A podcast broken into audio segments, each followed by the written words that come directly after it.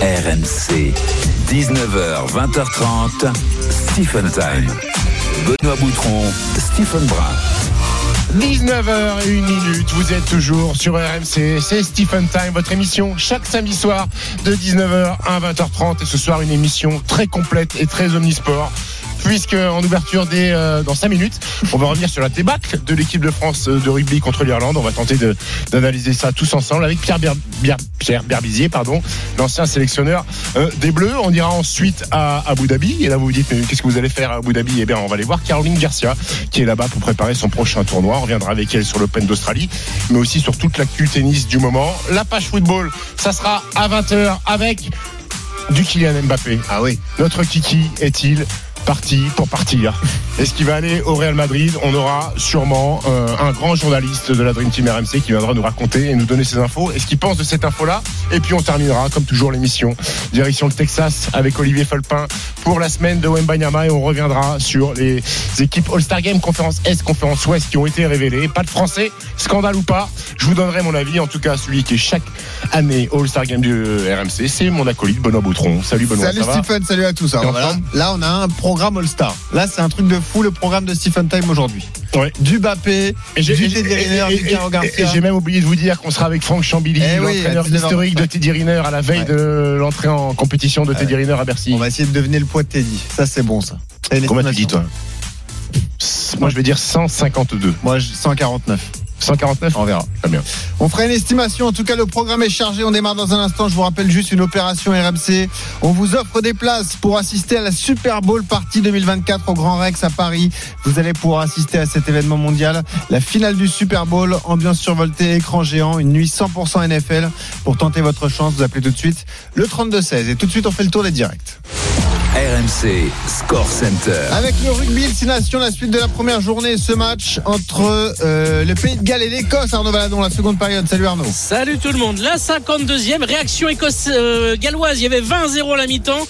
Il y a désormais plus que 27-5. Les Écossais, futurs adversaires des Bleus. On est à Cardiff, mais les Gallois se rebiffent.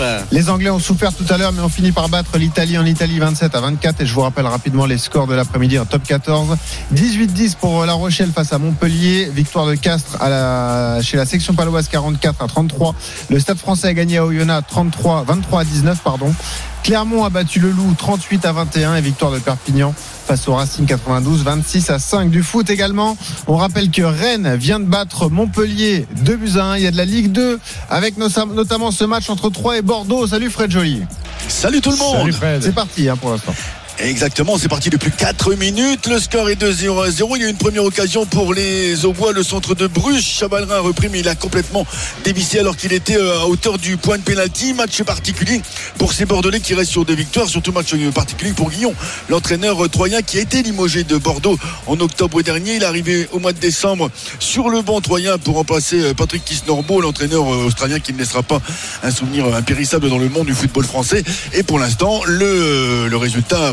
Les résultats sont mitigés pour le nouvel entraîneur au bois. En tous les cas, le score est de 0-0 et les Troyens se sont procurés la première occasion, alors qu'il y a là à l'instant une frappe bordelaise directement dans les gants d'Alemdar, le portier troyen. 0-0. Alors, il y a quelques buts sur les autres pelouses. Rodez mène 1-0 à Angers, c'est une surprise. QRM mène 1-0 à Laval et OCR mène 1-0 à Pau. Et puis la CAN, les quarts de finale se poursuivent. Mali, Côte d'Ivoire, la seconde période. Salut Julien Boubnouf. Salut Benoît, salut Stephen, salut à tous. Toujours 0-0 dans ce quart de finale entre le Mali et la Côte d'Ivoire. C'est le remake du 8e de finale de 2019 qui avait vu la Côte d'Ivoire s'imposer à but à 0, et après 45 minutes il y a toujours 0-0, mais les éléphants vont devoir évoluer à 10 contre 11 après le carton rouge reçu par Odilon Kossounou à la 44e minute de jeu. Ça va bientôt reprendre pour la deuxième période. RMC Stephen Time. Avant de parler de rugby et de revenir sur la grosse défaite du 15 de France hier face à l'Irlande, l'actualité du foot évidemment, l'avenir de Kylian Mbappé, c'est la question que tout le monde se pose, notamment les supporters parisiens. Que va faire Mbappé l'été prochain? Il est libre de s'engager avec le club dont il rêve depuis le 1er janvier. On fait le point sur ce dossier avec Valentin Jamin qui est en studio avec nous. Salut Valentin. Bonsoir messieurs, bonsoir à toutes et à tous. Alors, t'es parti au parc là, on allait voir un petit peu le ressenti des supporters. Est-ce qu'il s'agit s'agacent, est-ce qu'ils comprennent? Ils s'agacent plutôt parce qu'il y a la Real Sociedad qui arrive et on ne sait pas ce que va faire Mbappé. Donc ils disent ce serait bien que tout ça soit tiré au clair. Alors on s'active cet après-midi parce que nos confrères du Parisien, eux, ont publié un article et affirment que Mbappé aurait choisi le Real Madrid, que désormais il y a peu de doutes possibles, la star du PSG va s'engager avec le Real. On a sondé, on a justement nous aussi bien travaillé sur cette information, l'équipe RMC Sport qui est consacrée à ce dossier. Nous, ce qu'on peut dire, Valentin, c'est que pour l'instant, le club n'est pas au courant de la décision de Mbappé. Et c'est très important de le savoir parce que, effectivement, nous, sur les différents moments où on a sondé le club, on a aussi sondé l'entourage du clan Kylian Mbappé. Et ce qui revenait, c'est que Kylian Mbappé ferait, on va dire, les choses dans l'ordre et que le club du PSG serait le premier au courant de la décision de Mbappé s'il y avait décision. Aujourd'hui, on nous dit clairement, le Paris Saint-Germain n'a pas été mis au courant d'une éventuelle décision de Kylian Mbappé. Donc voilà, c'est une info qui est importante dans le sens où Mbappé a dit qu'il voulait faire les choses dans l'ordre et bien faire les choses. Ce qui est sûr, c'est qu'effectivement, le Real Madrid pourrait avoir les faveurs de Kylian Mbappé, mais ça, on ne vous apprend rien. Le Real Madrid, on va dire, ne fait pas le forcing pour le moment, reste attentif. Si jamais Kylian Mbappé, dans les prochains jours ou dans les prochaines heures, annonce effectivement qu'il ne prolongera pas, le Real Madrid, alors à ce moment-là, va accélérer. Mais le Paris Saint-Germain, selon nos informations, n'a pas abandonné complètement, on va dire, de l'idée de garder Kylian Mbappé, puisqu'il y a toujours cette proposition sur la table proposée par le PSG au Bondinois et donc à lui d'y répondre positivement ou non. Mais ce que nous dit le PSG, donc, c'est que Mbappé a les cartes en main pour éventuellement prolonger et surtout que le PSG n'a pas été averti d'éventuelles décisions de la part de Kylian Mbappé. C'est ça qu'il faut retenir pour l'instant. Ouais. Alors quand Valentin nous dit d'abord il annonce au PSG et ensuite le Real s'active. J'ai tendance à croire quand même que si il annonce son départ au PSG, je pense que c'est déjà acté de l'autre côté en fait. Peut-être que ça a déjà dû travailler en sous-marin et que le fait que Mbappé, si jamais il doit partir le PSG, c'est que c'est déjà bien avancé avec le Real Madrid. Après, l'autre information, c'est que ça va mettre le feu avant la Real Sociedad. Cette histoire-là, c'est que de nouveau le Paris Saint-Germain se met dans une situation inconfortable pour préparer un huitième de finale. On est à 11 jours du huitième de finale. Déjà qu'il peut y avoir quelques inquiétudes en termes de prestations sportives, surtout après ce qu'on a vu hier encore une fois. En Ligue 1 face à Strasbourg. Si en plus de ça tu te remets le feu sur le dossier Mbappé, parce que là on va parler de quoi là sur les 10 prochains jours? Est-ce qu'on va parler de l'affrontement, des choix tactiques de Luis Enrique face à la Real Sociedad? Non, on va parler de est-ce que c'est peut-être le dernier match de Champions League de Kylian Mbappé au Parc des Princes? Bah oui, s'ils se font éliminer. Donc je trouve ça cata en fait. Bon. Et ben en tout cas, on en reparlera à partir de 20h avec Daniel Riolo qui sera en direct avec nous. L'avenir de Kylian Mbappé, information nos confrères du Parisien affirment qu'il a choisi le Real Madrid. Nous à RMC Sport, on vous affirme qu'en tout cas, il n'a pas prévenu son employeur qui est toujours le Paris Saint-Germain. Vous avez tous les détails sur RMC Sport. Allez, merci Valentin. On y va. Tu reviens à 20h pour en parler avec nous et nous tout de suite on débriefe la lourde défaite du 15 de France hier à Marseille contre l'Irlande. Attention, Boundiaki, à l'entrée va de Mathieu, Robert Taylor, pour Gibson Park, laissez Gibson Park. Et ben voilà, bien sûr, adios, y a pas t'es de plus invité, Williams c'est dehors, on veut plus te voir, c'est terminé, carton rouge, 2 fautes comme ça, c'est pas possible. Ah oui, peut-être, c'est l'essai de Damien Penaud, oui, et voilà. Attention, Dixon, essai, mais écoutez-moi, messieurs. Et carton jaune. Et voilà encore. Allez, c'est le quatrième. Dan Sheehan, le talonneur. C'est terminé. Victoire de l'Irlande. 38-17. 5 essais à 2 pour les Irlandais qui prennent le bonus offensif. Beaucoup d'impuissance ce soir pour l'équipe de France qui a pris quasiment une raclée contre l'Irlande. 38-17. RMC Showtime. Et oui, une sacrée claque d'entrée de jeu. Le 15 de France écrasé 38-17 par l'Irlande au Vélodrome. Hier, match d'ouverture du Six Nations. C'est la plus large défaite des Bleus sous l'ère Galthié. Ils ont bataillé 50 minutes à 14 contre 15 après l'expulsion de Paul Willemse. Des Français qui rêvaient de l'emporter pour évacuer enfin la déception de la Coupe du Monde. Cette défaite d'un point en quart de finale face à l'Afrique du Sud. Désormais, les chances de gagner le tournoi, sont quasiment envolées. On en parle avec la voix du rugby sur RMC, Wilfried Templier. Salut Wilfried. Salut messieurs. Salut Will. Bon, on a souffert, les Bleus ont vécu un cauchemar et les stats parlent d'elles-mêmes, Wilfried. Bah oui, parce que c'est la plus large défaite de l'ère Fabien Galthié, qui succède à celle déjà face aux Irlandais, mais à Dublin de l'an passé, 32-19 l'an passé, 38-17 cette fois, quasi cavalier seul les Irlandais, à 15 contre le 14, on le précise avec le rouge de Willemse, mais tant la maîtrise de l'Irlande a été prégnante, on ne pense pas que ces bleus-là auraient tenu le rythme, même à 15, 5 essais encaissés, 4 touches perdues, 11 ballons égarés, les vagues irlandaises qui déferlent, puis sentiment aussi messieurs depuis un an déjà, du grain de sable dans la machine 15 de France. C'est surtout que, hormis la démonstration réalisée en Angleterre à Twickenham l'hiver dernier, il y a souvent eu quelque chose à redire des prestations des Bleus. On parle pas des souvenez-vous, on a mis 100 points la Namibie et l'Italie à la Coupe du Monde. On parle pas de ces matchs-là face à ces faibles équipes. Plutôt dans les matchs qui comptent. Pas de copie parfaite et il y a toujours eu un petit doute depuis un an, notamment aussi de ce qui faisait notre point fort. La marque de fabrique de ces Bleus, c'était la défense avant. Les Français ont encaissé sur les 13 derniers matchs, depuis le match de Dublin l'année dernière, 32 essais. C'est quasiment 2 essais et demi par match. La preuve d'une faille, on va dire. Samedi prochain, voyage en Écosse, avec Galthié à sa tête, la France n'a jamais perdu 3 matchs de suite. C'est le risque à Édimbourg après l'Afrique du Sud et l'Irlande. Ah, et l'Écosse qui mène 27-12 au Pays de Galles. On fera le point avec Arnaud Valadon dans quelques secondes. Non, mais pour revenir sur ce match-là, tu vois, ça fait 2 défaites de suite. À la rigueur, le quart de finale contre l'Afrique du Sud. T'avais moyen de masquer l'échec en te réfugiant derrière les datas ou le nombre de fois où t'es venu dans leur camp, des Sudaf, les erreurs d'arbitrage de Hokif, tu perds d'un point, tu vois, ça joue à rien. Mais il y a pas d'excuse à trouver, en fait. T'as été humilié chez toi, dans ton stade, la plus grosse défaite de l'ère Galthié, Wilfried vient de le dire, et déjà le rêve de Grand Chelem abandonné. Ça veut dire que le Grand Chelem, tu l'as fait en 2022 avec une génération exceptionnelle, là, tu vas de nouveau, pas le faire. Et puis, c'est surtout pour moi l'échec tactique de Fabien Galthié, une fois de plus battu, dans le coaching. Alors la leçon de Nienaber et Erasmus en quart de finale face à l'Afrique du Sud, là il vient d'en prendre une autre de Farrell. Galthié qui avait misé sur un match un peu de physique, gaillard, de castagne, il s'est fait surprendre parce que les Irlandais ils sont allés là où les Français ne les attendaient pas. Voilà, après Willemse, j'ai pas envie de taper sur le bonhomme parce que là on va faire un peu de science-fiction, mais à 15 contre 15 je suis même pas sûr qu'on gagne ce match. Après Willemse, on s'attend à quoi d'un garçon qui a loupé la Coupe du Monde pour blessure, qui vient de un début de saison compliqué en club avec Montpellier, qui est dernier du championnat, le mec qui se retrouve titulaire sur le match d'ouverture contre l'Irlande. Qui n'était pas pris au départ, qui n'était pas pris au départ, mais à fou absent, Jelonche absent, Flamand absent, le mec il est titu, forcément qui va être surexcité pour montrer au sélectionneur qu'il faut qu'il revienne dans le groupe. Et quand t'es surexcité et quand t'es à bloc, et ben tu contrôles plus tes gestes, tu prends 2 jaunes et c'est carte rouge, merci, au revoir. Voilà. Et Wilfried a raison de dire que depuis le Grand Chelem de 2022, ça fait 1 an et demi où le 15 de France progresse pas. Et quand tu progresses pas, j'ai envie de te dire que peut-être que tu régresses. Et ben parlons-en avec notre invité, ancien sélectionneur du 15 de France, Pierre Berbizier, en direct dans Stephen Time sur RMC. Bonjour Pierre. Bonjour, oui, Pierre. Bonsoir. Pierre, est-ce qu'on est inquiet après cette défaite ? Je crois que c'est la moindre des choses. C'est pas une défaite, c'est une humiliation.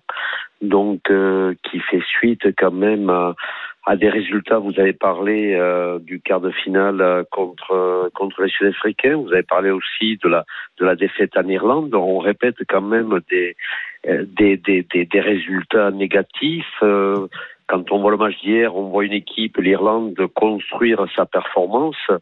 Et pour nous, on voit rien du tout. Donc c'est ça qui est inquiétant. J'ai l'impression que le ressort s'est cassé. Témoin ce début de partie, c'était 30 premières minutes. On attendait une équipe de France, surtout dans un contexte à Marseille, un engouement encore, les supporters y croient. On a 30 minutes où on ne fait rien, où on subit. J'ai l'impression, je le répète, que le ressort est cassé dans la tête des joueurs. Ça ne passe plus. Ça veut dire quoi ? Ça veut dire que il s'est passé quelque chose depuis la Coupe du Monde. C'est difficile de redémarrer la machine. Il y a eu un choc psychologique qui est dur à digérer pour les joueurs. Écoutez, quand je vois d'un côté les Irlandais qui ont été éliminés au même stade que nous en quart de finale, et quand je vois l'enthousiasme de leur jeu, et quand je le répète, ils ont construit une vraie performance rugbyistique. Et quand je vois de notre côté éliminés au même niveau que les Irlandais, comment on rentre sur le terrain, je dis, il n'y a pas photo à l'arrivée, une humiliation. Pierre, cette défaite-là cinglante, elle s'explique pas uniquement par les absents, et enfin Antoine Dupont entre autres, et les joueurs blessés. Non. Non, bien sûr que non. Elle s'explique pas par les absents. Et il manquait des joueurs aussi en équipe d'Irlande, 3 ou 4. Donc, comme chez nous, il a manqué des absents. On bénéficie quand même d'une génération exceptionnelle. On a une couverture pratiquement sur tous les postes de 2-3 joueurs de très haut niveau. On a une génération. Il faut rappeler quand même que les équipes de France de moins de 20 ans, ça fait 3 fois qu'ils sont champions du monde depuis 2019. Donc, il n'y a pas une autre équipe à ce réservoir, à ce potentiel. C'est vrai qu'il y avait des absents, mais ils sont remplacés à un moment donné. Si vous avez tout le monde, il y aura aussi des absents par sélection. Donc, il faut arrêter de se cacher la vérité. Donc, non, ce ne sont pas les blessés, les joueurs absents qui ont fait la différence hier. Je crois qu'on a suffisamment de potentiel et il y avait suffisamment de potentiel sur le terrain du côté français. Simplement, la tête ne suit plus. Donc, c'est bloqué. Pierre Berbizier, l'ancien sélectionneur du 15 de France, invité de Stephen Time sur RMC. Vas-y, Wilfried. Ben, qu'est-ce qu'il faut faire, Pierre ? Quelle est la clé, quelles sont les clés pour retrouver de l'allant ? Est-ce que c'est insuffler de la fraîcheur ? Et on sait que Fabien Galthié a dit qu'il voulait emmener ce groupe à 80-90% en Australie. Mais voilà, s'il y a eu un traumatisme, est-ce qu'il faut, ou on ne peut pas jeter des jeunes non plus comme ça, ou s'il faut les mettre tout simplement en début de deuxième mandat ? Mais déjà, je pense que Fabien devrait changer un petit peu de discours. Donc, il a un discours, une communication tournée vers la France, la France du rugby ne comprend plus ce discours-là. C'est vrai qu'on a des expressions, l'intensité combattue, on devrait déjà, au niveau du sélectionneur, revenir à plus de simplicité, un discours simple. Je crois que cette équipe a besoin de simplicité. Donc, et c'est le haut niveau m'a appris que c'est la simplicité qui fait gagner. Je crois qu'on manque de simplicité dans le discours du sélectionneur. Et ensuite, dans la stratégie, d'ailleurs, on ne voit aucune stratégie. On a revu les mêmes défaillances stratégiques sur ce match-là, le match de l'Afrique du Sud, le dernier match en Irlande. Donc, on n'a aucune intelligence tactique. On est dominé régulièrement. Donc, revenir à un projet de jeu adapté par rapport à notre jeu. Arrêtons, on parlait avant le tournoi, quand je dis simplicité, déjà on voyait le Grand Slam, comme quand on a attaqué on était déjà champion du monde. Ouais. Quand je dis simplicité, revenons humilité à notre, aussi, donc. Et humilité, revenons à notre niveau, repartons sur un jeu adapté à nos moyens. Quel est le projet de jeu ? Arrêtons de changer de projet de jeu. Un coup, on est dans la dépossession. Sur la Coupe du Monde, on revient à de la possession, alors que pendant 3 ans, on ne voulait pas le ballon. Là, on est revenu. Si j'ai bien compris, on a refusé de jouer contre les Irlandais. Donc, si vous voulez, il y a des allées-venues sur des projets de jeu qui, en fait, ne sont pas des projets de jeu. Donc, redéfinissons un projet de jeu adapté. Choisissons les joueurs adaptés à ce projet de jeu et n'en changeons pas sans arrêt. Mais Pierre, comment t'expliques les carences défensives de cette équipe de France qui, au tout début du mandat de Fabien Galthié, était une forteresse, n'encaissait pas énormément d'essais. Comment on explique ça ? Je le répète, je crois que les garçons n'y sont plus dans leur tête. Le problème de la défense, c'est d'abord dans la tête.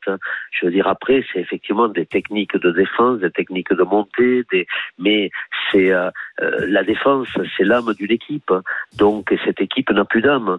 Dans le rugby, en tous les cas, où je crois que dans les sports collectifs, la défense représente toujours l'âme d'une équipe, l'esprit d'une équipe. Donc, cette équipe a perdu son âme. Elle perd son esprit, donc il n'y a plus ça. Bon, on reste quand même confiant pour la suite du tournoi. Ça va, je pense. Là, j'ai l'impression qu'on va prendre une rousse, ça me réfile. Ouais, on va jouer l'Écosse le 10. Et d'ailleurs, il y a quelques infos compo à donner Wilfried Templier, parce qu'on sait notamment que Reda Wardy est d'ores et déjà forfait, touché au poignet gauche hier. Hein. Oui, et d'ailleurs ça pose de problème au poste de pilier gauche, parce que avec Siaïd Bay et Taofi Finoy, il faudra rappeler quelqu'un d'autre. Et aussi en deuxième ligne, et Galthié nous a confirmé que Romain Taofi Finoy serait également forfait la semaine prochaine, plus la suspension de Willemse. Qu'est-ce qu'on fait ? Est-ce qu'on fait débuter Possolo Twilaghi à Édimbourg ? C'est cadeau. Juste pour finir sur la communication de Fabien Galthié, on abordera ça, mon cher Benoît, dans les grandes gueules du sport demain matin. Excellent. Bon teasing. On en parlera justement avec des exemples. pas.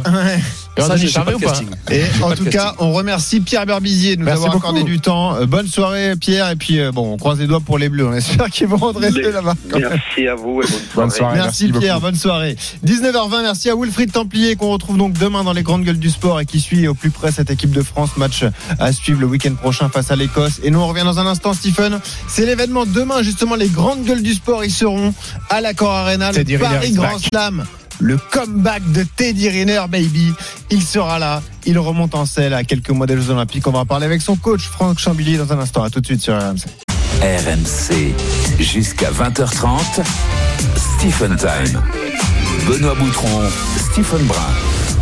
19h25 de retour sur RMC. C'est votre émission du samedi soir. Ça y est, vous en avez pris l'habitude depuis fin août. Stephen Time, tous les samedis de 19h à 20h30 avec mon ami Benoît Boutron. Oui. Du grand Pierre Berbizier. Je vous conseille de podcaster l'intervention de Pierre Berbizier qui a fait le débrief de la défaite du 15 de France face à l'Irlande. Il n'a pas été tendre. Si je peux me permettre, attendez la fin de Stephen Time parce que le programme est chargé. Attendez. Franck Chambilly, le coach de Teddy Riner, retour au Paris Grand Slam demain. Il sera avec nous dans quelques secondes. Dans un quart d'heure, Caroline Garcia va débriefer avec nous l'Open d'Australie et à 20h, Daniel Riolo nous rejoint pour parler du dossier Kylian Mbappé. D'après le Parisien, Mbappé va signer au Real Madrid la saison prochaine. D'après les infos RMC Sport, le PSG n'est pas au courant du choix de son attaquant. Le point sur les directs tout de suite.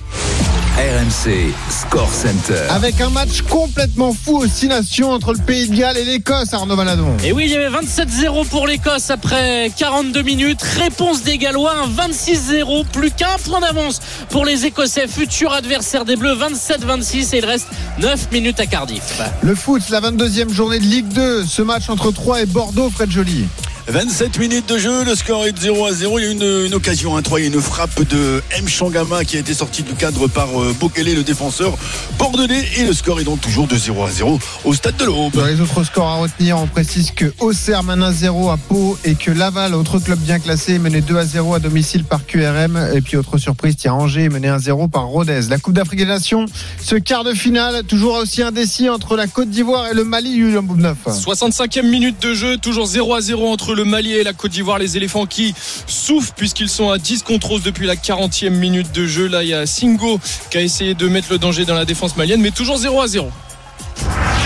Clarisse qui va essayer de ponter pour essayer de la soulever, de partir en contre, elle pousse vers l'arrière, Ouazzari, Clarisse Agbegninou victorieuse.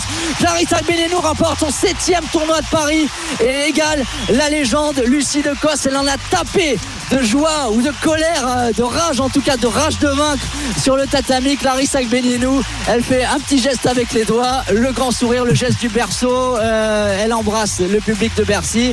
Victoire face à Christo. RMC Stephen Time. Et oui, les stars du judo sont là, c'est le Paris Grand Slam, la 50e édition avec Morgane Maury en direct de l'Accor Arena. Salut Morgane. Salut Morgane. Morgane, dans un instant, on revient sur la magnifique journée de Clarisse Agbegninou. Mais l'événement demain, c'est le retour à la compète du meilleur judoka de l'histoire, Teddy Riner, qui vise une 4e médaille d'or olympique aux Jeux de Paris. Il vise une 3e en individuel. On en parle avec son coach, Franck Chambilly, l'entraîneur de Teddy, en direct avec nous, Stephen. Oui, bonsoir coach. Bonsoir, bienvenue. Salut Franck, merci. Merci d'être avec nous. On va commencer tout de suite, on va évacuer la première question parce qu'à chaque fois que Teddy va rentrer en compétition, il y a un jeu. Combien pèse Teddy ? La pesée est à 16h30, alors quel est le poids de Teddy avant de démarrer demain ?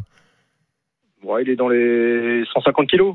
Ah, j'ai dit 149, moi. Toi, t'as dit 152, je suis bon. On n'est pas loin. Tout le monde est bon. On n'est pas loin. Coach, que vient chercher Teddy demain dans ce Grand Slam parisien ? Il vient chercher de l'entraînement à travers la compétition, à travers ce beau tournoi de Paris qui est bien placé puisque on démarre l'année 2024. Et puis des sensations et puis bien sûr la victoire au bout, mais c'est surtout la préparation aux Jeux Olympiques qui reste le plus important. C'était pas prévu au début à son calendrier, vous l'avez ajouté, c'est parce que c'est Paris, parce que c'est le Grand Slam ? Non, on l'a toujours eu en tête. Après oui, sur le papier c'était pas prévu sur la planification, mais il avait de bonnes sensations. Et puis il s'est dit pourquoi pas entamer cette année tout de suite avec ce tournoi qu'il affectionne de toute façon. Est-ce que si jamais il y a victoire demain, il rentre je crois dans le top 8 au ranking mondial, ce qui fait qu'il sera tête de série pour les Jeux. Est-ce que ça rentre en compte dans votre préparation ou pas du tout ? Oui, bien sûr. Là, être dans des têtes de série, être dans les 8 premiers, bah, c'est toujours plus intéressant au tirage au sort pour les Jeux Olympiques.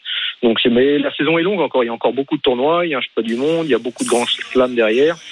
Il y a encore la possibilité de marquer beaucoup de points. Et puis, mais bon, le plus important, c'est cet entraînement avec le fait que ce soit à la maison.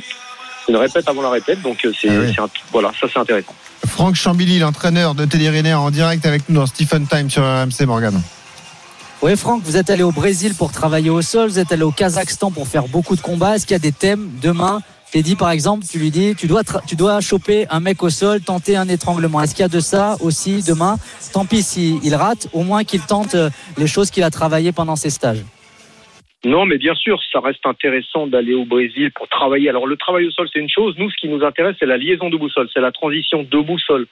Parce qu'il faut aller vite. Aujourd'hui, les arbitres ne laissent pas trop travailler.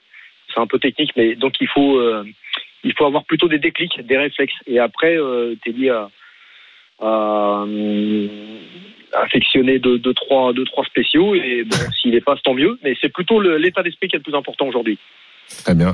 Coach, ça va faire plus de 20 ans que vous êtes l'entraîneur de Teddy Riner. Comment on arrive, après 20 ans, à faire progresser, à renouveler le discours, à innover, parce que pour pas créer cette espèce de lassitude dans le couple, parce que vous êtes un couple, hein, maintenant, après plus de 20 ans, comment on arrive à se renouveler tout ça? Voilà, c'est ça, il faut se remettre en question perpétuellement, que ce soit l'entraînement, dans les mots aussi. Et puis, cette nouvelle Olympiade, on a essayé de changer des choses, comme disait Morgane, en partant au Brésil, au Kazakhstan, bien sûr au Japon, avec un staff resserré. Et je pense que c'est quelque chose on s'est un peu inspiré des sports professionnels, avec une cellule resserrée. Et c'est ce qui a permis aussi à Teddy de pouvoir prendre du plaisir et changer d'air. Et de faire différemment que les Olympiades précédentes. Et vous qui le connaissez par cœur, comment vous le sentez psychologiquement là, avant de lancer sa saison demain? Est-ce que cet objectif Paris 2024 est vraiment l'événement le plus important peut-être de sa carrière, malgré l'immense palmarès qu'il a? Non mais bien sûr, parce qu'après les Jeux à Paris, c'est exceptionnel. Et d'aller chercher le Graal avec l'or olympique, c'est, même s'il en a déjà eu... deux en individuel et une par équipe. Là, le fait que ce soit à la maison, ce serait exceptionnel. Maintenant, il y a du travail encore. On a encore un peu de temps.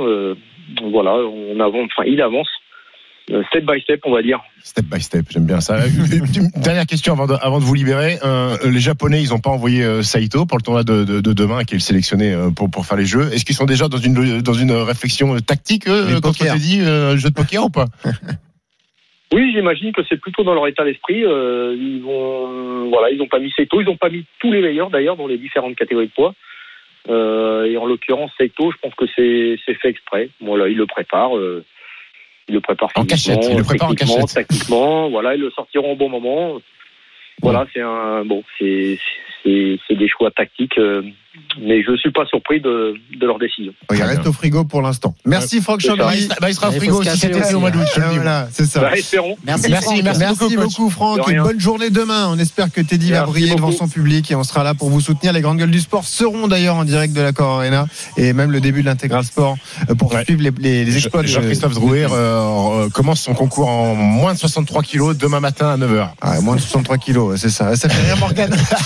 On arrive dans un instant, on va débriefer la journée magnifique de Clarisse Agbegninou, mais il y a un but à la canne, Julien Boubnouf. Et le but, il est exceptionnel, il est signé Dorgelès Nené pour le Mali, 1-0.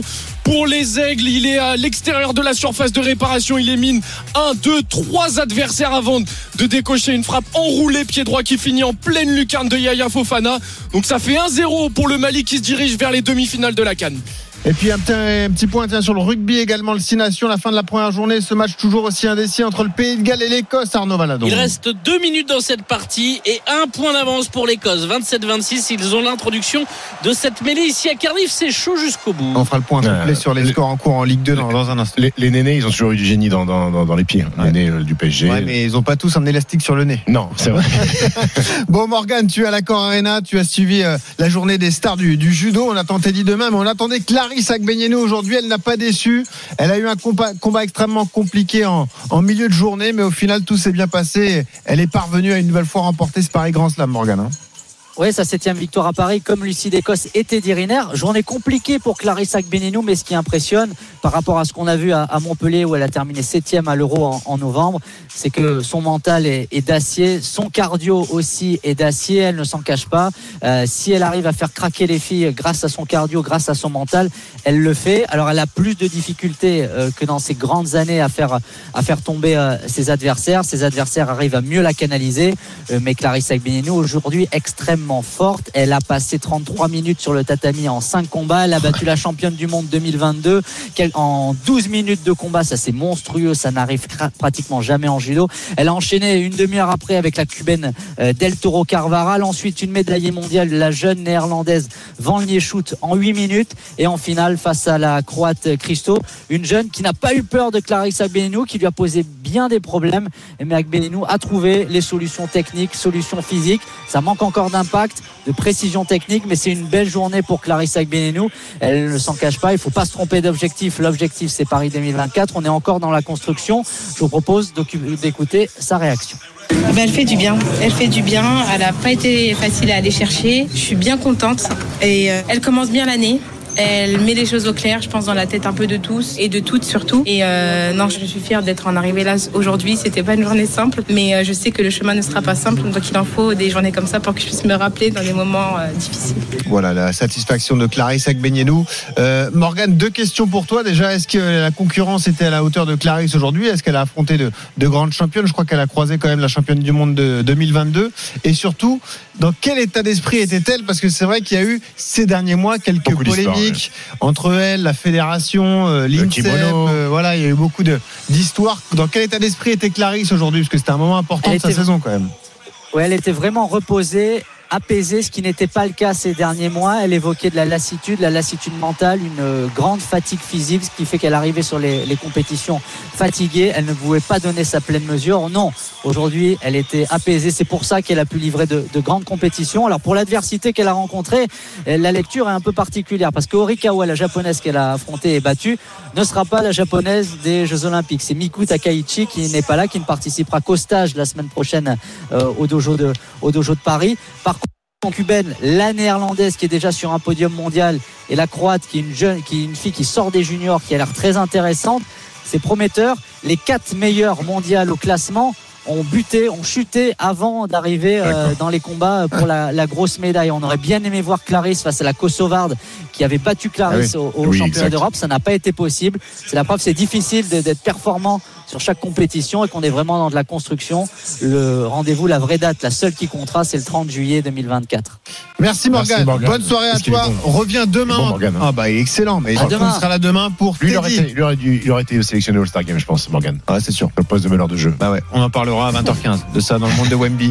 Est-ce qu'il n'y a pas de Français au All-Star Game? Est-ce que c'est un scandale? Si vous êtes fan de basket, vous pouvez venir. Dans un instant, le tennis, Caro Garcia qui vient débriefer l'Open d'Australie. On aura également le final incroyable entre Pays de Galles et Écosse. Là, ça va jouer à l'arbitrage vidéo. Il y a 27-26 pour les Écossais au Pays de Galles. On fait le point dans un instant avec Arnaud Valadon. À tout de suite sur RMC.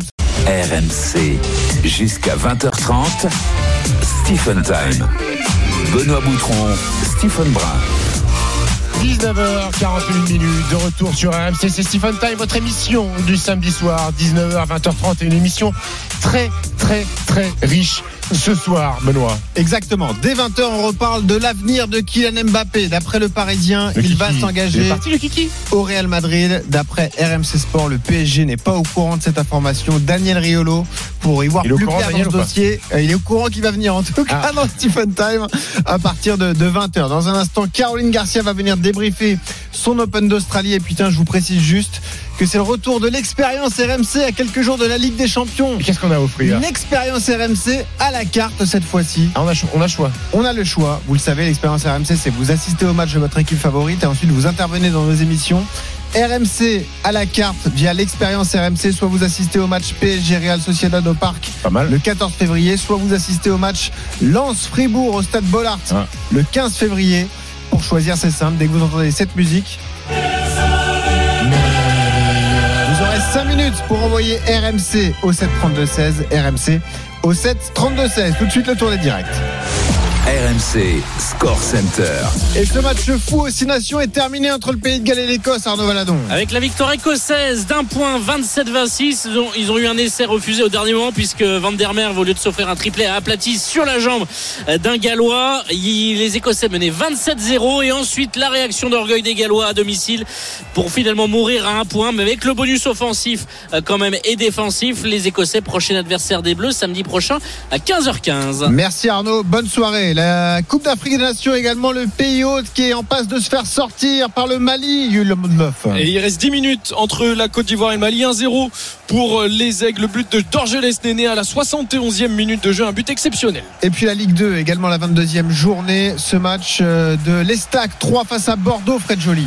Il reste 2 minutes à jouer dans la première période. Il y a une occasion au bois dans la belle tentative d'Elissor, le joueur prêté par Metz à 3. C'est sur le centre de Chabalrin. La volée passée juste à côté. La réponse bordelaise avec Vesbeck. Sa frappe est sortie du cadre par Alemdar, le portier troyen. 0-0. On rappelle qu'il y a un partout désormais entre Pau et Auxerre, et qu'Angers est mené à domicile par Rodez 1-0. RMC Stephen Time. With the first pick. Stephen Brun Select. Et dans la draft ce soir, on va à Abu Dhabi parce qu'on va accueillir Caroline Garcia. Bonsoir Caro. Salut, ça va ? Salut Caro, t'es en forme ? Salut.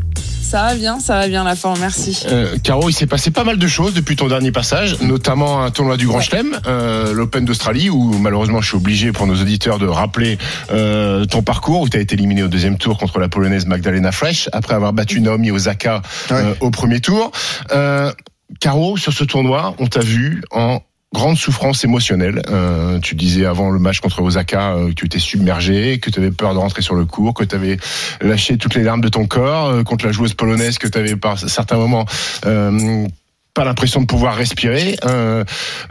Comment tu fais pour régler ça justement et travailler là-dessus ? Comment on fait ? Bah, si on avait la solution miracle, on n'aurait pas ces problèmes-là, on va dire. Mais c'est vrai qu'il y a des... Ouais, depuis plusieurs mois, pour moi, c'est assez compliqué, on va dire, la relation avec un petit peu le tennis, avec la compétition, etc. Et bah, je travaille après avec, on discute beaucoup avec l'équipe, avec le coach et tout ça. Je travaille avec une psychologue aussi depuis plusieurs mois maintenant, même peut-être plus d'un an maintenant, je pense. Donc voilà, mais c'est vrai qu'il y a des hauts et des bas. Des fois, tu règles un problème et puis il y en a un autre qui vient un peu se mettre à nouveau sur le devant de la scène. Donc surtout que des fois, c'est pas tout le temps les mêmes problématiques, mais j'avance petit à petit et j'essaye de grandir en tant que joueuse et en tant que personne tous les jours. Ce qui est paradoxal, Caro, avec cette histoire, c'est que tu l'as avoué, d'ailleurs tu l'as rappelé en conférence de presse après ta défaite au deuxième tour, tu as toujours ce rêve, et nous on te soutient à fond là-dedans, ce rêve de gagner, remporter un tournoi du Grand Chelem. On te sent plus bloqué, plus embêté sur les grands tournois du Grand Chelem que sur les autres. Tu peux être très performante sur un Masters 1000 ou sur un Masters bis de fin de saison que sur un Grand Chelem, parce que sur tes perfs récentes, il y avait eu un premier tour à l'US, un troisième à Wimbledon, un deuxième tour à Roland. T'as un vrai blocage, on a l'impression, pour ces tournois du Grand Chelem, quoi. Il y a peut-être là le souci à régler pour toi. Oui, c'est vrai. Après, sur mes autres tournois, je pourrais être plus stable et plus solide et avoir des résultats plus constant, ce qui n'a pas été trop le cas sur la saison dernière. Mais après, c'est vrai qu'en Grand Chelem, la saison dernière a été vraiment décevante, et en Australie également. Après un bon premier match et un match contre quelqu'un sur le papier qui est moins bien classé que moi, et c'est un peu ces matchs qui me posent problème, où j'ai du mal à me lâcher quand je suis censée être meilleure que mon adversaire sur le papier, quoi. Caro, là t'es à Abu Dhabi, il y a un tournoi qui commence dans 2 jours, un tournoi très relevé. Est-ce que t'es la Manarino, t'es du tennis féminin? Tu veux pas connaître ton tableau ou tu t'en fous? Non, alors normalement je regarde pas trop mon tableau, mais cette semaine je suis sans mon coach Bertrand, oui. Donc du coup il a quand même fallu que je regarde mon tableau. Ah bah tu sais, alors on n'osait pas te le dire. Et du coup je sais qui je joue, okay. Et il s'avère qu'on s'est entraîné ensemble aujourd'hui. Ah oui, en plus Sorana Sirstea, la roumaine. Exact, c'est ça. Okay. Et alors bon tirage ou mauvais tirage? Bah franchement c'est un tirage. L'année dernière je l'ai joué 2 fois sur Indian Wells Miami. Et de toute façon, le tableau, il est tellement relevé qu'il n'y a pas, à part si tu joues une qualifiée, tu joues des filles qui sont plus ou moins à ton classement ou au-dessus, quoi.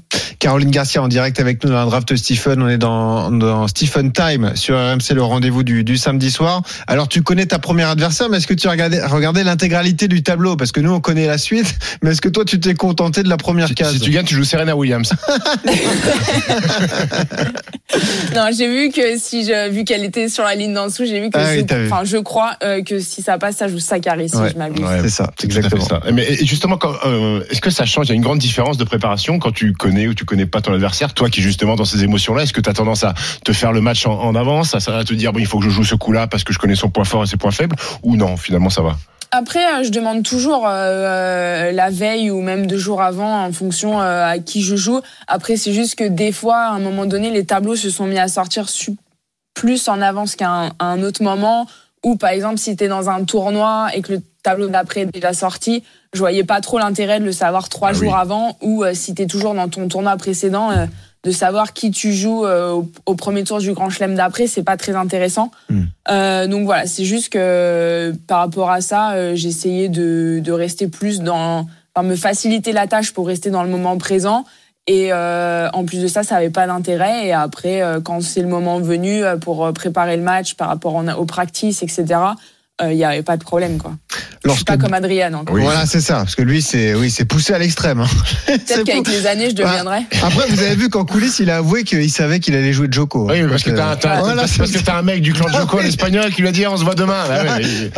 Après, quand tu vas jouer Djoko, il y a peu de chances pour que tu arrives sur le court et que tu saches pas qui t'a rencontré. Après, au fur et à mesure que tu gagnes des matchs, les adversaires potentiels se réduisent quand même. Ça, c'est sûr aussi. Caro, lorsque ton coach Bertrand n'est pas là, donc tu regardes les tableaux, est-ce que tu regardes aussi le classement de la WTA? Non. Non, donc ça en revanche, tu t'évites de regarder, tu sais pas quel classement en fait, tu es là pour l'instant. Au final, c'est pas que ça m'intéresse pas, mais c'est pas mon souci premier à l'heure actuelle et ça va pas changer la façon dont je vais me préparer pour mon tournoi ou la façon dont je vais m'entraîner. Et au jour le jour ou semaine à part semaine, c'est pas entre guillemets important. Très bien. Bon, Caroline Garcia avec nous en direct dans la draft de Stephen. Caro, tu connais la suite du programme déjà? Tu vas enchaîner avec Doha et Dubaï? C'est ça, 2 Masters 1000. Est-ce que, je ne sais pas si tu te projettes sur la suite de la saison et que tu as un planning déjà établi sur la suite de la saison, mais est-ce que tu éventuellement faire des ajustements par rapport aux JO qui sont sur terre battue au mois d'août ou non, pas vraiment?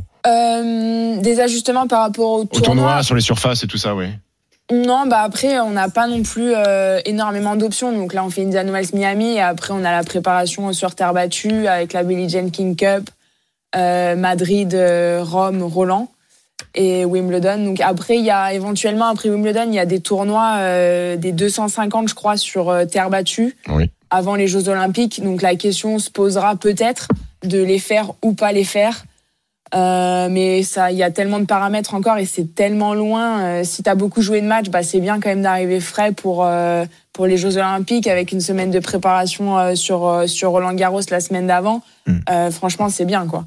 Après, en fonction, ça, on verra. Et est-ce que justement tu en sais plus sur ton programme à Paris pour les Jeux, simple femme, double mixte? Alors pour l'instant c'est parti sur simple femme et double dame avec Christina. C'est pour ça qu'on a fait quart de finale, c'est très bien. On a fait le tournoi en Australie. On va jouer, on essaye de jouer Doha, Dubaï, Madrid et Roland. Et après on se connaît depuis très longtemps, on a beaucoup de repères ensemble, mais c'est quand même bien de faire quelques tournois. Au moins on pourra dire qu'on aura essayé de se préparer au maximum. Après, une compétition c'est une compétition, on est arrivé souvent favorite en jouant plein de tournois ensemble, on n'a jamais gagné un match donc, donc on verra. Peut-être qu'on ne devrait pas jouer ensemble avant. Et puis après, et double mix, si jamais elle n'a pas de partenaire, je veux bien me rendre dispo, Caro. Ok, ça marche, je note. J'en toucherai un mot à Julien et à la fédération. Merci. Moi j'allais te proposer un double mixte avec Adriane, mais bon, après il faudra un sacré casse-tête pour vous empêcher de connaître les adversaires, quoi. Surtout sur un petit tableau comme ça, quand vous coupez du monde tous les deux. Non mais c'est bien quand on parle de l'Open d'Australie, parce que tu as suivi ce qui s'est passé dans le tableau masculin, tu as même posté un commentaire sur les réseaux sociaux qui a fait réagir. Caro, tu es venu en soutien à Novak Djokovic. Je vais relire le tweet que tu as posté. J'ai fait défiler un peu Twitter et en gros, Djokovic était le GOAT il y a 2 semaines, encore si jeune, jouant si bien au-delà de son âge, allant chercher un autre grand chelem une fois de plus, une vraie inspiration. Et maintenant, après sa défaite, il est trop vieux. Nous sommes dans une nouvelle ère. Il est fini pour le tennis. C'est vraiment drôle. Ça a fait réagir. Elle est sortie de second, la Caro. Non, mais au moins, tu dis ce que tu penses et ça prouve aussi la dureté des réseaux sociaux, Caro. C'est pour ça que tu voulais réagir, j'imagine. Ouais, ça m'a fait rire parce que après, c'est évidemment ce tweet, on va dire, si on veut, il défend Djokovic, mais c'est plus pour mettre en avant un peu les réseaux sociaux et dans un certain sens, de temps à autre, le journalisme, on va dire, c'est que d'un jour à l'autre, tu passes d'être le GOAT à être fini parce que t'as perdu en demi-finale contre Yannick Sinner qui a joué un tournoi incroyable. Moi, on a regardé justement la demi-finale et la finale et c'était un grand spectacle. Et du coup, c'est un peu pour montrer que des fois, les jugements des gens se permettre de juger en connaissant rien du tout. Et c'est souvent un petit peu ce qu'on défend, nous, athlètes, c'est que les gens, ils nous jugent très durement. Et tu peux gagner, commencer à bien jouer, rentrer dans le top 10 et être très attendu pour le prochain tournoi.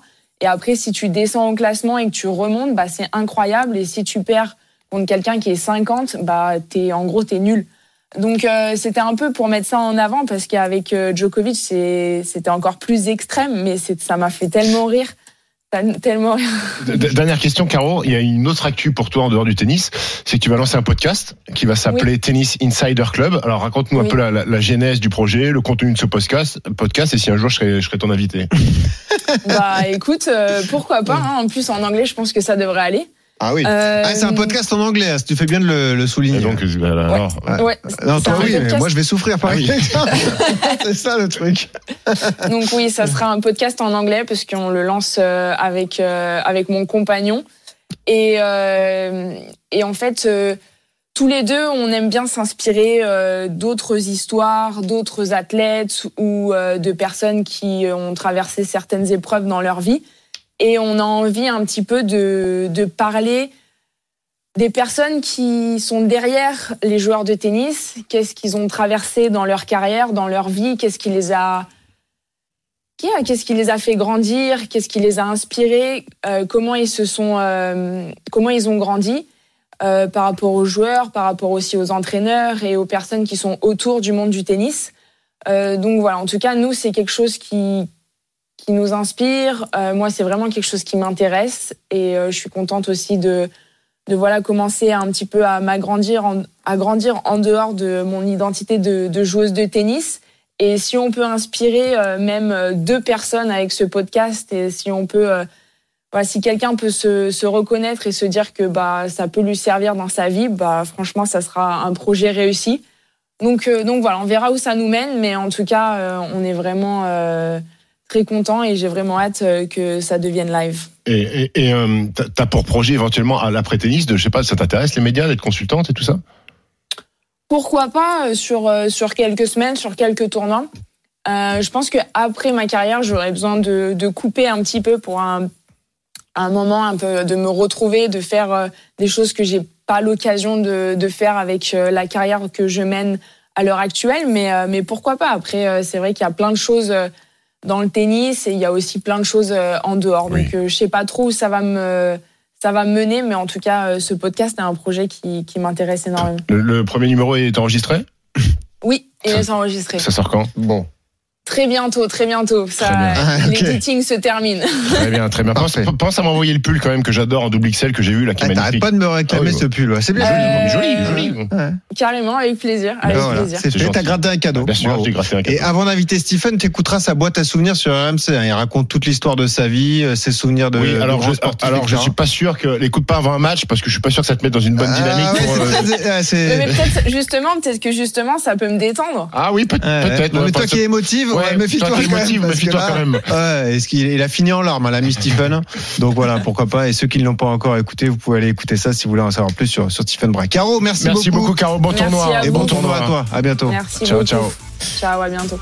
19h57 sur RMC, l'événement à la CAN, match relancé entre le Mali et la Côte d'Ivoire, Julien Boubnouf. C'est exceptionnel ce qui se passe au stade de la Paix ici à Boaké, puisque la Côte d'Ivoire vient d'égaliser à la 90e minute de jeu. Le but, il est signé Simon Adringa. Il venait de rentrer dès le début de l'action, il a dribblé toute la défense malienne, il a décalé Seko Fofana qui a tiré l'ancien Lensois, la frappe est contrée et c'est revenu dans les pieds d'Adringa qui a réussi à pousser le ballon au fond des filets de Djigui Diarra. On joue la 95e minute de jeu et les éléphants ne sont pas encore morts, un but partout. Allez, restez avec nous sur RMC Stephen Time. On parle de l'avenir de Kylian Mbappé dans un instant avec Daniel Riolo et Stephen Brun. Mbappé aurait choisi Madrid, mais le PSG n'est pas au courant. Supporters parisiens, vous attendez. Ils le sont maintenant, non ? Au 32-16. Oui, certainement. Allez, à tout de suite. RMC, 19h, 20h30, Stephen Time. Benoît Boutron, Stephen Brun. 20h toujours sur RMC, vous êtes bien sur Stephen Time. Votre émission chaque samedi de 19h à 20h30 est là. On va ouvrir la page football. Notre Kiki est-il parti, Benoît ? Ah, le tien, je sais pas. Non, le mien, il est là. Mais bon, on en parle dans un instant avec Daniel Riolo. À 20h15, le monde de Wemby, entretien de Bilal Coulibaly réalisé par Olivier Feulpin. Et puis notre débat, il n'y aura pas de français All-Star Game, Stephen. Comment il s'appelle le débat? Bilal Coulibaly. D'accord, merci. Ouais, il sera avec nous, enfin, en tout cas, vous l'entendrez. Et puis, on parle du PSG dans un instant, juste après le tour des directs. RMC Score Center. Et ce match fou à la Coupe d'Afrique des Nations, ce quart de finale entre la Côte d'Ivoire et le Mali, Julien Boubnouf. Eh ben on verra des prolongations, messieurs, voilà. Puisqu'à la fin des 90 minutes de temps réglementaire, il y a eu un but partout entre le Mali et la Côte d'Ivoire. Les Maliens avaient ouvert le score d'une frappe magnifique grâce à Dorgelès Nené à la 71e minute de jeu. Et à la 90e, c'est le jeune Simon Adringa qui avait redonné espoir aux éléphants. Donc un but partout entre ces deux équipes et on est parti pour 30 minutes de prolongation. Et en Ligue 2, c'est la mi-temps sur les différentes pelouses. Les principaux résultats: 0-0 entre Troyes et Bordeaux, 1 partout entre Pau et Auxerre, 2-0 pour QRM à Laval et 1 partout désormais entre Angers et Rodez. RMC Money Time. C'est donc l'info de la journée. Et oui, ça y est, on commence à s'exciter. On a reçu cette information de nos confrères du Parisien en milieu d'après-midi. D'après le Parisien, ça y est, Kiki aurait choisi. Il aurait choisi de rejoindre le Real Madrid. On rappelle qu'il arrive en fin de contrat avec le PSG en juin prochain. C'est fini le tic-tac. RMC Sport bosse énormément sur ce dossier. On accueille Daniel Riolo, membre de la Dream Team, membre de l'After. Salut Daniel. Bonsoir Dani. Bonsoir les amis, ça va ? Ça va et toi Daniel, avant de t'entendre, on va récapituler les infos RMC Sport avec Valentin Jamin qui est de retour lui aussi. Rebonsoir à tous. Alors Valentin, qu'est-ce qu'on peut dire de notre point de vue sur ce dossier ? Que le PSG n'est pas au courant déjà d'une éventuelle décision de la part de Kylian Mbappé, c'est important parce que lorsqu'on parle, lorsque nos reporters, notamment Fabrice Hawkins et Arthur Perrault parlaient avec l'entourage de Kylian Mbappé, on nous disait que le Paris Saint-Germain serait le premier mis au courant d'une éventuelle décision de la part du numéro 7 du PSG. Au moment où l'on se parle, le PSG n'aurait donc pas été mis au courant de la potentielle décision de Kylian Mbappé. Pas le PSG qui a également proposé une offre de prolongation au parfois capitaine du PSG. La proposition est toujours sur la table et Paris espère toujours, pourquoi pas, prolonger son numéro 7. Et la position de Real Madrid est toujours la même. Évidemment, le Real Madrid est intéressé pour récupérer Kylian Mbappé. Le Real Madrid serait plutôt dans une position d'observation, d'attente. On a le droit de le croire ou pas. Et le Real Madrid accélérera au moment éventuellement où Kylian Mbappé annoncera qu'il ne prolongera pas au PSG. La proposition qui est sur la table, moi je peux la prendre ou pas ? Non, t'as pas le talent de Kylian d'un point de vue du foot, parce que pour le reste ça se discute. Mais Daniel, comment t'as réagi quand t'as vu les infos du Parisien notamment ?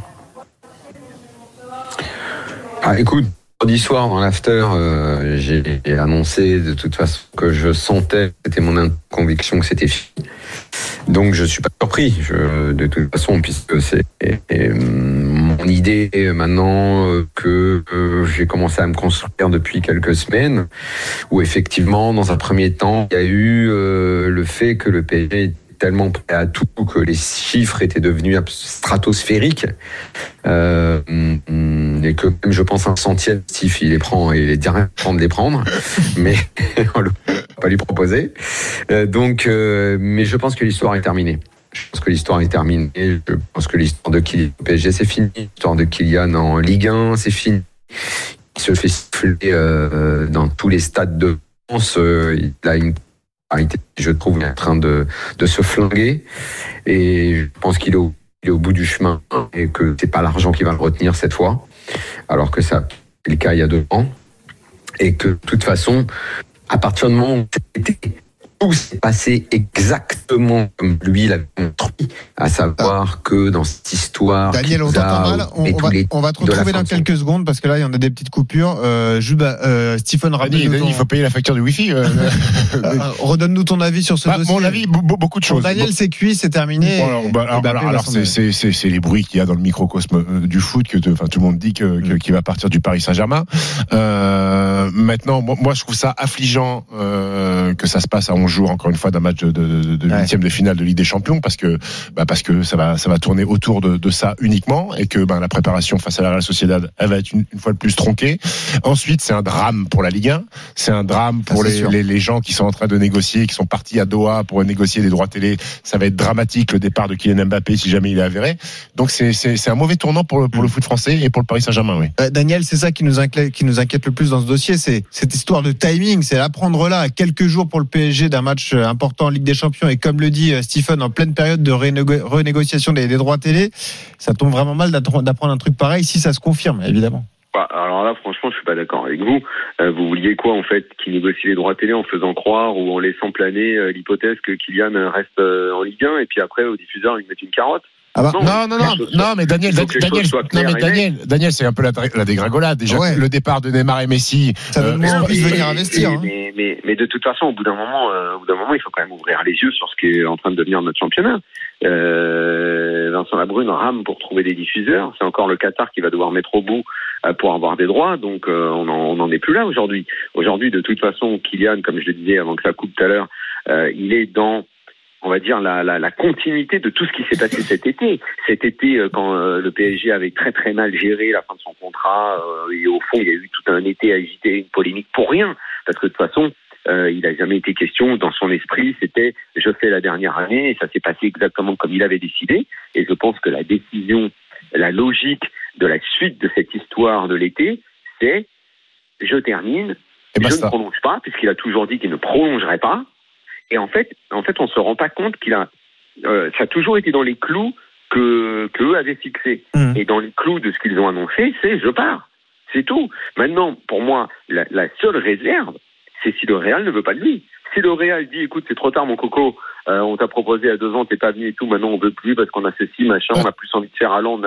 Ok, d'accord, l'autre il se retrouve, il est sur le carreau, et peut-être il faut qu'il trouve un autre club. Mais Daniel, tu penses que Mbappé il serait capable de dire au Paris Saint-Germain je ne reste pas sans avoir la garantie d'aller à Madrid? Non, bien sûr que non. Bien sûr que non. Mais on sait que Liverpool lui avait fait une proposition à 2 ans. On sait que Chelsea a essayé l'été dernier. Il y en a d'autres qui l'ont approché. Mais lui, c'est le Real. Donc c'est logique. Et puis, en fait, tout se passe exactement comme c'était prévu finalement. Daniel, il y a une autre question à laquelle on verra, on suivra les événements à venir. Mais c'est comment va réagir le public parisien pour les prochains matchs du PSG.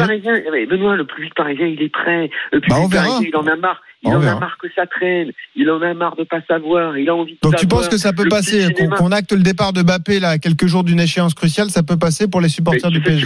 Tu sais ce qui va se passer, c'est Kylian, on savait que t'allais partir et tout, premier point, c'est annonce-le parce qu'on en a marre, annonce-le, on veut savoir, c'est bon, tu l'as annoncé, tu vas te casser, ok, c'est sûr, tu l'as dit, ok, maintenant la fin de saison, tu donnes le max. Tu donnes le max, en Ligue des Champions, en championnat, tu donnes, parce que si on voit que tu donnes un peu moins, la question est pour border le sifflet. Voilà, mais sinon... il n'y a pas de raison. Et moi, je crois que ce gars-là est assez professionnel pour que, à moins qu'il y ait encore une catastrophe et que tu perdes en 8e de finale, mais pour qu'il donne le maximum. Il donnera le maximum, mais moi, je suis désolé. Moi, de ce que je vois du PSG en ce moment, déjà, l'équipe ne donne pas le maximum, lui non plus. Ah oui. Mais pour moi, c'est pas de son fait. C'est du fait des choix de Géo Trouve-Tout qui a décidé d'en faire un avant-cours. J'allais venir, Dany. Tu penses que Géo Trouve-Tout, il va passer une belle semaine de prépa avant la Real Sociedad avec cette histoire ou pas? Mais si, en fait, tu sais quoi, toi, t'as été sportif pro, pas moi. Alors, on va faire que c'est moi qui te pose la question. Tu sais, souvent, moi, j'ai coutume de dire que quand tu sais pas trop quoi penser d'une situation, projette-toi. Est-ce que toi, si t'es soit l'entraîneur, soit t'es le joueur et tu dois annoncer que tu vas te barrer, est-ce que ça veut dire que tu vas pas être à fond? Ah non. Limite au contraire. Limite, je vais peut-être en faire plus. Non, t'as répondu à ma question. Ouais. Je doutais pas que tu me répondes ça. Voilà, tu vas te donner à fond. Kylian, il va se donner à fond pour le 8e. Pour faire une bonne sortie et pour repartir les fesses propres en disant j'ai été irréprochable. Et moi, ce que je comprends pas, c'est que toi et d'autres anciens sportifs pro, puisque finalement, je suis sûr que vous pensez ça, mais dites-le, les gars. Dites-le, parce qu'en fait, je pense que tout le monde pense ça et on a besoin de l'entendre, de gens qui ont été sur le terrain, qui doivent annoncer qu'ils partent. Et qui, à un moment, de toute façon, sont tellement pros et ont tellement envie de bien faire qu'évidemment que vous allez tout donner. Daniel, il va tout donner. Là où vous avez raison, c'est que même connaissant sa personnalité, c'est pas quelqu'un qui triche sur le terrain, peu importe la situation personnelle qu'il vit. Donc pourquoi ça, c'est sûr que non, mais il n'y a pas d'inquiétude sur l'implication de Kylian Mbappé. Mais l'inquiétude qu'il y a, c'est de préparer un match avec le torrent médiatique qu'il va avoir. Ah oui, c'est une déception pour les supporters. Moi, je vois pas en quoi ça. Tu sais quoi, Daniel, tiens, prenons la température chez les supporters parisiens. Ahmed qui a composé le 32-16. Salut Ahmed. Salut les gars. Salut Ahmed. Ahmed, comment tu réagis? On rappelle les informations. Nos confrères du Parisien affirment que Mbappé a choisi le Real Madrid. RMC Sport vous dit que pour l'instant le PSG n'est pas au courant. En tout cas, le joueur ne l'a pas fait savoir au club. Comment tu réagis toi? Moi, je trouve que c'est un peu tôt qu'ils communiquent là-dessus parce que la saison elle est encore en cours. Qu'est-ce qu'on fait si jamais on joue le Real Madrid et que lui, on sait qu'il va là-bas, ça va créer des discussions, des tensions. Pas du tout. Il va se donner à fond justement. Ouais, il va se donner à fond. Au contraire, il donnera à fond. T'auras toujours les médias qui vont. Il aurait pu annoncer ça. Ouais, ce serait une bonne nouvelle à mettre si on joue le Real Madrid. Hein. Parce que c'est vrai qu'un tour est passé. Moi, surtout que moi, cette année, j'ai pas trop d'ambition. Je veux dire, si on fait un quart ou un demi, je suis content. Ce que je veux voir, c'est une progression. Et on est en train de reconstruire le club. S'il part, c'est pas grave. Hein. Il a fait 7 ans. Il a fait le boulot. Il a été honnête. Il n'a pas triché. Donc, je comprends qu'un joueur a envie de voir au moins deux clubs dans sa vie. Donc, c'est pas grave. C'est juste que là, il aurait pu annoncer ça peut-être plus tard. Bon. Merci, Ahmed, pour ce sentiment. Et continue d'appeler le 32-16 pour venir parler du PSG. On en reparlera longuement dans l'after, évidemment, ce soir. Daniel est parti, toujours là. Kylian Mbappé. Daniel est toujours là. On le remercie, Daniel. Daniel, merci beaucoup. À bientôt, les amis. Il y a quoi au menu ce soir? Il faut que tu viennes pour le voir. Allez, un bon teasing. Bon appétit. Bon, merci Daniel, merci d'être venu. Ah, c'est le moment de vous inscrire pour vivre l'expérience RMC à la carte. Vous allez peut-être pouvoir assister au dernier match de Mbappé au Parc des Princes avec le PSG en Ligue des Champions sur la pelouse du Parc, donc face à la Real Sociedad, ou alors choisir de voir Lens-Fribourg, c'est de l'humour évidemment, en Ligue Europa. Vous choisissez votre match, vous avez 5 minutes à partir de maintenant pour envoyer RMC au 732-16, RMC au 732-16. On revient dans un instant à Stephen Time. On va filer dans le monde de Wemby. Retrouviez Olivier Feulpin qui est en direct de San Antonio. On fera le point justement sur la semaine de Wemby. Oui. On reviendra sur l'entretien qu'il a eu avec Bilal Coulibaly, l'autre petit Frenchie qui monte en NBA. Et on se posera une question, Stephen. Pas de Français au All-Star Game. Scandale ou pas scandale? Est-ce qu'il y a scandale? Eh ben, on en parlera. À tout de suite. RMC jusqu'à 20h30. Stephen Time. Benoît Boutron, Stephen Brun. Il est 20h15, vous êtes de retour sur RMC. Le dernier quart d'heure de votre émission du samedi soir, Stephen Time, 19h, 20h30. Benoît, fais-moi péter le programme sur dans un instant. Le monde de Wemby, Olivier Feulpin avec nous. Il n'y a pas de Français All-Star Game. Est-ce que c'est un scandale? On aura également un entretien avec Bilal Coulibaly. On fera le bilan de la semaine de Wemby. C'est juste après le point sur les directs. RMC Score Center. Avec la Coupe d'Afrique des Nations et la prolongation donc entre le Mali et la Côte d'Ivoire, quart de finale, Julien Boubnouf. On est dans la première mi-temps de la prolongation, 102e minute de jeu, toujours un but partout entre le Mali et la Côte d'Ivoire. Les buteurs Dorgelès Nené pour le Mali à la 71e, Madringa à la 90e pour les éléphants. Et on rappelle que la Côte d'Ivoire évolue à 10 contre 11 depuis le rouge de Cotonou à la 44e minute de jeu. La Ligue 2, la 22e journée, 3 Bordeaux, Fred Joly. 58 minutes de jeu, 0-1-0 à l'instant, l'occasion au Boise avec cette frappe de Saïd qui a été contrée par Bokele. C'était pas forcément bien joué car Elissor était seul à la hauteur des 9m50, des 6m50, pardon, 5m50, on va y arriver. Le score est de 0-0 au Stade de l'Eau. C'est quoi? C'est 5m50 ou les 6m50? Les 5m50. Ouais, par là. 5,50. Tu le savais toi? De quoi? C'était 5,50? De quoi? Tu sais ce que c'est 5,50 au moins? 5m50? Oui. Ouais, c'est la surface de réparation. Oui, mais c'est quelle ligne? Eh ben la première. Comment ça, la première? Mais non, c'est celle entre la ligne de but et là où le gardien fait le dégagement des 6 mètres, les 5,50. Bah oui. Bah oui. Bah tu l'as pas dit comme ça. Le petit rectangle. Bon, merci Fred. Les autres scores en cours en Ligue 2, 2-1 pour Pau contre Auxerre, 2-0 pour QRM à Laval, 2-1 pour Annecy à Guingamp, 3-0 pour Grenoble contre Caen, prends ça Stephen Brun, 2-1 pour Angers contre Rodez. On y va pour le monde de Wemby.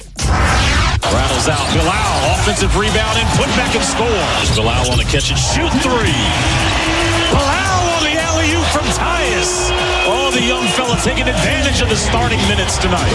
Bilal with a Euro step. And they credited him with the block. Bilal puts two hands on the rim. RMC, Stephen Time. Le monde de Wemby. Le monde de Wemby avec Olivier Feulpin, notre correspondant à San Antonio. Salut Olivier. Salut les amis. Salut Olivier. Merci d'être avec nous. Olivier, cette semaine, tu t'es entretenu avec Bilal Coulibaly, le joueur des Wizards, avant son duel face à Wemby. Victoire justement de Washington ce jour-là, 118-113. On va y revenir, mais auparavant, replantons le décor. La semaine de Victor Wembanyama, 3 défaites en 3 matchs pour les Spurs contre Washington, Orlando et New Orleans. Stephen, je te donne les stats moyennes de Wemby. 19 points, 11 rebonds, 4 passes, mais 4 balles perdues. On note tout de même qu'il a été élu rookie du mois, ce qui est une première pour lui, enfin, et ce qui est un événement. Enfin, ouais. En fait, les deux premiers, c'était Chet Holmgren qui a été élu du mois de la Conférence Ouest, rookie du mois de la Conférence Ouest. Écoute, 7 sur 10 pour la semaine de Victor Wembanyama. Trop de ballons perdus, 4 ballons perdus par match, c'est un peu trop. Par contre, en termes de chiffres, la nuit dernière, il est encore pas loin du triple-double contre les Pelicans. Une courte défaite contre les Pelicans, 16 points, 14 rebonds, 7 passes décisives. Écoute, Victor Wembanyama est en passe de faire quelque chose qui n'a jamais été fait avant, c'est-à-dire devenir le premier rookie meilleur contreur de la Ligue, parce qu'il est numéro 1 au contre en NBA actuellement. Donc voilà, 7 sur 10. Ce qui est dommage, c'est qu'il y avait 3 matchs à la maison et il y a eu 3 défaites. Et ouais, et ça c'est dommage pour les Spurs qui sont le jour dernier. Une contre son pote Bilal Coulibaly. En plus, on en parle justement de Bilal Coulibaly, tu l'as croisé, c'était en début de semaine, Olivier, et il t'a tout de suite parlé de son adaptation en NBA, hein. Lui qui est arrivé en même temps que Victor, il jouait avec lui aux Mets l'an dernier. Hein. En Betclic Elite. Non, c'est clair, et j'en ai parlé aussi avec l'entraîneur des Wizards, et tout le monde est assez bluffé par à peu près les mêmes choses que Victor. C'est la maturité du garçon qui doute de rien, et les résultats, ça se voit quoi. Il a des minutes en permanence avec son équipe de Washington, qui n'est pas une belle équipe à avoir joué non plus, mais il s'éclate bien, et c'est assez marrant parce que je lui disais justement que t'es en train de taper un peu dans le mur, ce qui veut dire qu'il commence à souffrir de la distance, quoi. C'est vrai que c'est long, une saison NBA. Et puis, dans la soirée, il s'est tapé les Spurs. Dans la foulée, il était titulaire pour remplacer Jordan Poole, qui était malade. Et, il a encore plaqué un très très bon match. Donc, ça va, quoi. Ça va très très bien pour le garçon. Tiens, on l'écoute justement, sur son adaptation en NBA. C'est la période où on est déjà à la moitié. Il y a peut-être un peu de fatigue qui vient parce que je n'ai pas l'habitude peut-être d'avoir autant de matchs en si peu de temps, autant de déplacements aussi. Donc je pense que moi ça joue un peu, mais bon, j'essaie de revenir comme j'étais au début de saison, on va dire, le plus rapidement possible. C'est pas une habitude en fait, personne joue 82 matchs en une saison, en aussi peu de temps surtout. Donc faut vraiment prendre soin de soi, quoi. Ouais, en fait, j'ai surtout dû m'ajuster au niveau de, on va dire, manager mon corps, on va dire, parce que le terrain il est plus grand, ça fait que je fais beaucoup plus d'efforts, et les meilleurs joueurs ils peuvent tirer autant qu'ils veulent, donc il faut vraiment être concentré sur chaque possession du début à la fin, et c'était ça le plus dur, on va dire, mais maintenant j'ai compris comment m'ajuster, etc., donc c'est plus simple. Voilà, il faut encaisser le rythme de la NBA avec des matchs qui s'enchaînent. On est quand même surpris par ses prestations. Alors, il démarre rarement les matchs avec Washington. Seulement 2 fois cette saison, mais il est brillant, il est même plus fort que ce qu'on attendait à Washington sur cette première saison, Olivier. Ouais, c'est vrai qu'il savait, il savait pas trop à quoi s'attendre, parce que ça reste quand même un garçon très très jeune. On parle encore d'un autre Français de 19 ans, qui est physiquement pas très très épais, mais c'est vrai que il a un rythme, il a du jump le garçon. Et puis à l'arrivée, moi ce qui m'a surpris, c'est qu'il tourne quasiment à 38% à 3 points. Je sais pas si vous de France vous l'aviez calculé comme ça, mais c'est un vrai bon shooter quoi en fait. C'est peut-être le truc le plus surprenant chez lui en NBA, c'est que ce pourcentage d'adresse à 3 points, alors que il y a 1 an et demi, quand il jouait avec les espoirs de Boulogne, c'est les espoirs, c'est-à-dire t'enlever le rideau des pros. Et oui, t'es même pas professionnel. Il était à 20% à 3 points. En NBA, la ligne est plus loin, donc ça veut dire qu'il a dû bosser tout l'été. Tu sais, Fabien Galthié, au rugby, quand il prend des mecs comme ça qui sortent nulle part, il appelait ça des ovnis. Ouais. Et Bilal Coulibaly, c'est un ovni. Parce qu'il y a un an et demi, il jouait en espoir, il savait pas ce qu'était le monde professionnel, et un an et demi plus tard, il démarre des matchs avec Washington, et il est même All-Star Game parce qu'il sera au Rookie Game cette saison. Et ouais, écoute-le sur sa progression justement. Tiens, attends, on l'écoute, Olivier. Ça allait même pour moi, je m'y attendais pas forcément à que ça aille aussi vite, aussi rapidement, et du coup ça allait très très vite, d'espoir à pro, la transition était très rapide, et après de pro à la NBA, du coup c'est encore plus rapide, du coup après je l'ai très bien vécu, c'est vraiment ce que je voulais, donc en soi je suis vraiment content. Tu t'attendais à aller aussi loin, aussi vite, aussi haut? Peut-être pas aussi vite, mais je m'attendais à me laisser quand même, c'était mon objectif, et je mettais tout en œuvre pour y arriver. Elle est folle cette histoire. Mais trop content, c'est comme si toi là, tu partais de Stephen Time et un an plus tard, tu présentais le 20h de TF1. Mais moi je trouve Stephen Time, je mets Stephen Time à la hauteur du 20h de TF1. Hein. Attends, oui, merci, c'est une rencontre. Non mais c'est le show de référence de la radio du sport en France. Tu te rends compte de ce que c'est ? Ok, c'est flatteur, merci. Ah oui, quand même. Ouais. Olivier, dis-lui, bordel. Non mais j'essaye, mais je sais pas quoi dire là un peu. Je suis loin de la France, mes amis. Bon. Non mais pour revenir à Coulibaly, ce qui est excellent, c'est que déjà c'est un garçon très frais, comme dirait Bobo. Il est très frais, il est vraiment charmant, et il m'a beaucoup éclaté dans la foulée parce qu'il a été, on va parler du rookie game, il a été sélectionné bien évidemment avec les rookies, et il ne le savait pas. Alors comme un gamin de 19 ans, il a découvert ça sur social media et sur son téléphone. C'est un ami à lui qui lui a texté la photo du compte Instagram de la NBA où ils ont pas posté les photos des joueurs, ils ont posté les photos d'enfance des joueurs, et il lui a dit le type à gauche, ce serait pas toi quand t'étais gamin? Et donc Bilal a regardé, elle fait on dirait. C'est énorme. Excellente anecdote. Et il pourra partager donc ce Rising Star Challenge, c'est ça, au All-Star Game, avec son pote Victor Wembanyama. Nous, on en parle toutes les semaines. Et il est revenu justement sur les perfs de Wemby, Bilal Coulibaly. Écoutez-le. Ah non, moi je vis bien. Mes coéquipiers qui tombent dessus sur Twitter et qui me montrent après et qui se moquent un peu de moi, mais non, c'est cool. Et puis même reparler français un peu avec les personnes comme vous, les journalistes, etc. Ça fait du bien. Donc moi franchement je le vis bien. Victor là il est différent depuis un bon moment là, depuis un mois on va dire. Malgré les restrictions sur les minutes, etc. Il fait ce qu'il a à faire, et voilà quoi, au niveau du rookie de l'année, je peux pas dire que ça va être le rookie de l'année. Je sais pas, moi aussi je suis un rookie, je suis très compétitif, donc je sais pas, mais en tout cas franchement ça m'étonne pas parce que je savais qu'il allait faire ça, mais il est très très bon. En fait c'est comme des amis quoi, quand on joue l'un contre l'autre, tu veux être le meilleur, tu veux lui prouver que voilà quoi, t'es meilleur que lui, donc il y a toujours des concours quand on joue l'un contre l'autre. Et voilà, les deux potes qui se retrouvent, une belle histoire en tout cas. Je le disais les gars, on a 2 minutes pour en parler, c'était l'événement de la semaine, on a eu l'annonce des sélectionnés pour le All-Star Game, c'est le 18 février à Indianapolis. Les 14 remplaçants ont été annoncés cette semaine. Les 10 titulaires étaient d'ores et déjà connus. On n'aura pas de Frenchie, pas de Wemby qui sera là pour le match des rookies avec Coulibaly, pas de Rudy Gobert qui postulait pour une 4e participation. Question toute simple, Stephen Brun, est-ce que c'est un scandale de ne pas voir de Français au All-Star Game ? Non, pas pour moi. Victor paye la concurrence déjà dans cette conférence Ouest à son poste d'intérieur, et surtout paye les piètres performances collectives des Spurs. Et Rudy, les gens peuvent éventuellement crier au scandale. Moi, je ne vais pas crier au scandale parce que là aussi, Minnesota est numéro 1 à l'Ouest. Donc, c'est forcément, quand tu es numéro 1 à l'Ouest, tu as 2 garçons au minimum de son équipe All-Star Game. Et malheureusement pour Rudy Gobert, les gens ne s'intéressent pas au travail de Rudy, qui est peut-être encore une fois en passe pour être élu 4e fois défenseur de l'année. Les gens préfèrent peut-être des trucs un peu plus flashy, comme ce qu'a fait Karl Anthony Towns avec son match à 62 ou 64 points, je crois, et que Karl Anthony Towns a plus de reconnaissance à travers les coachs, puisque c'est les coachs qui choisissent les remplaçants que Rudy Gobert. Donc il était prétendant aux stars, mais il n'y a pas d'injustice, j'ai envie de te dire. Il n'y a pas d'injustice pour moi. T'es d'accord, Olivier ? C'est le sentiment aux États-Unis ? Non, mais complètement. Je ne sais pas si c'est le sentiment. Si, par rapport à Gobert, complètement. Mais ça, c'est un peu comme en foot, quand vient l'heure d'élire le joueur de l'année, tu verras jamais de défenseur. C'est très compliqué. En plus, pour un All-Star Game, c'est tellement spécifique. Ils veulent les mecs qui font du show. Il y avait déjà un joueur dans son équipe qui a été pris, point final. Je me suis amusé à faire un peu la liste. C'est assez facile. Hein. Tu vas sur Internet, mais tu trouves la liste des joueurs qui peuvent s'estimer lésés de ne pas y être. Il y en a une dizaine avant même de parler de Victor. Et donc et de Rudy aussi pareil, donc c'est très très très difficile. En fait il y a une stat intéressante par contre par rapport à Victor, il y a 6 joueurs en NBA cette année qui tournent à plus de 20 points et 10 rebonds de moyenne. Il en fait partie. Il y en a 5 qui sont au All-Star Game, c'est le seul qui n'y va pas, ce qui est très très prometteur pour l'an prochain. Voilà. je pense que ce sera peut-être la première et seule année où Victor Wembanyama ne sera pas All-Star. On sait qu'il ira les années prochaines. Oui. Mais il va participer à la fête, puisqu'en plus du Rookie Game, il fait le concours de le Skills Challenge, le concours de meneur. Le Skills, magnifique. Vu sa taille, c'est fantastique. Merci Olivier d'avoir été avec nous. Bravo pour l'entretien avec Bilal. Et tu reviens la semaine prochaine pour nous. Et allez Saint-Étienne, beau match aujourd'hui encore. Tais-toi, vilain. Merci Olivier. 20h26 sur RMC.